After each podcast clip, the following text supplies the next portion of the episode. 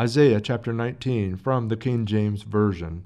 The burden of Egypt. Behold, the Lord rideth upon a swift cloud, and shall come into Egypt. And the idols of Egypt shall be moved at his presence, and the heart of Egypt shall melt in the midst of it. And I will set the Egyptians against the Egyptians, and they shall fight every one against his brother, and every one against his neighbor. City against city, and kingdom against kingdom, and the spirit of Egypt shall fail in the midst thereof, and I will destroy the counsel thereof. And they shall seek to the idols, and to the charmers, and to them that have familiar spirits, and to the wizards. And the Egyptians will I give over into the hand of a cruel lord, and a fierce king shall rule over them. And the waters shall fail from the sea, and the rivers shall be wasted and dried up, and they shall turn the rivers far away, and the brooks of defense shall be emptied and dried up, the reeds and the flags shall wither, the paper reeds by the brooks, by the mouth of the brooks, and everything sown by the brooks shall wither, be driven away, and be no more. The fishers also shall mourn, and all they that cast angle into the brook shall lament, and they shall spread nets upon the waters shall languish. Moreover, they that work in the fine flax, and they that weave network shall be confounded, and they shall be broken in the purposes thereof, all that make sluices and ponds for fish. Surely the princes of Zoan are fools. The counsel of the wise counselors of Pharaoh is become brutish.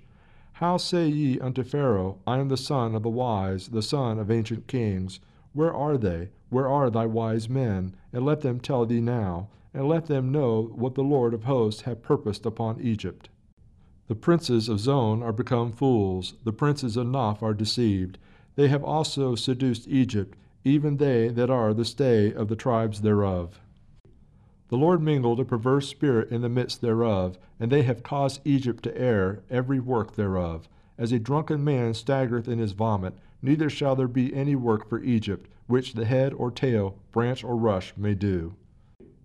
In that day shall Egypt be like unto women, and it shall be afraid and fear, because of the shaking of the hand of the Lord of hosts, which he shaketh over it. And the land of Judah shall be terror unto Egypt. Every one that maketh mention thereof shall be afraid in himself, because of the counsel of the Lord of hosts, which he hath determined against it. In that day shall five cities in the land of Egypt speak the language of Canaan, and swear to the Lord of hosts, one shall be called the city of destruction. In that day shall there be an altar to the Lord in the midst of the land of Egypt, and a pillar at the border thereof to the Lord, and it shall be for sign and for a witness unto the Lord of hosts in the land of Egypt. For they shall cry unto the Lord because of the oppressors, and he shall send them a Saviour, and a great one, and he shall deliver them. And the Lord shall be known to Egypt, and the Egyptians shall know the Lord in that day, and shall do sacrifice and oblation. Yea, they shall vow a vow unto the Lord, and perform it. And the Lord shall smite Egypt, he shall smite and heal it. And they shall return even to the Lord, and he shall be entreated of them, and shall heal them. In that day shall there be a highway out of Egypt to Assyria, and the Assyrian shall come into Egypt, and the Egyptian into Assyria, and the Egyptian shall serve with the Assyrians.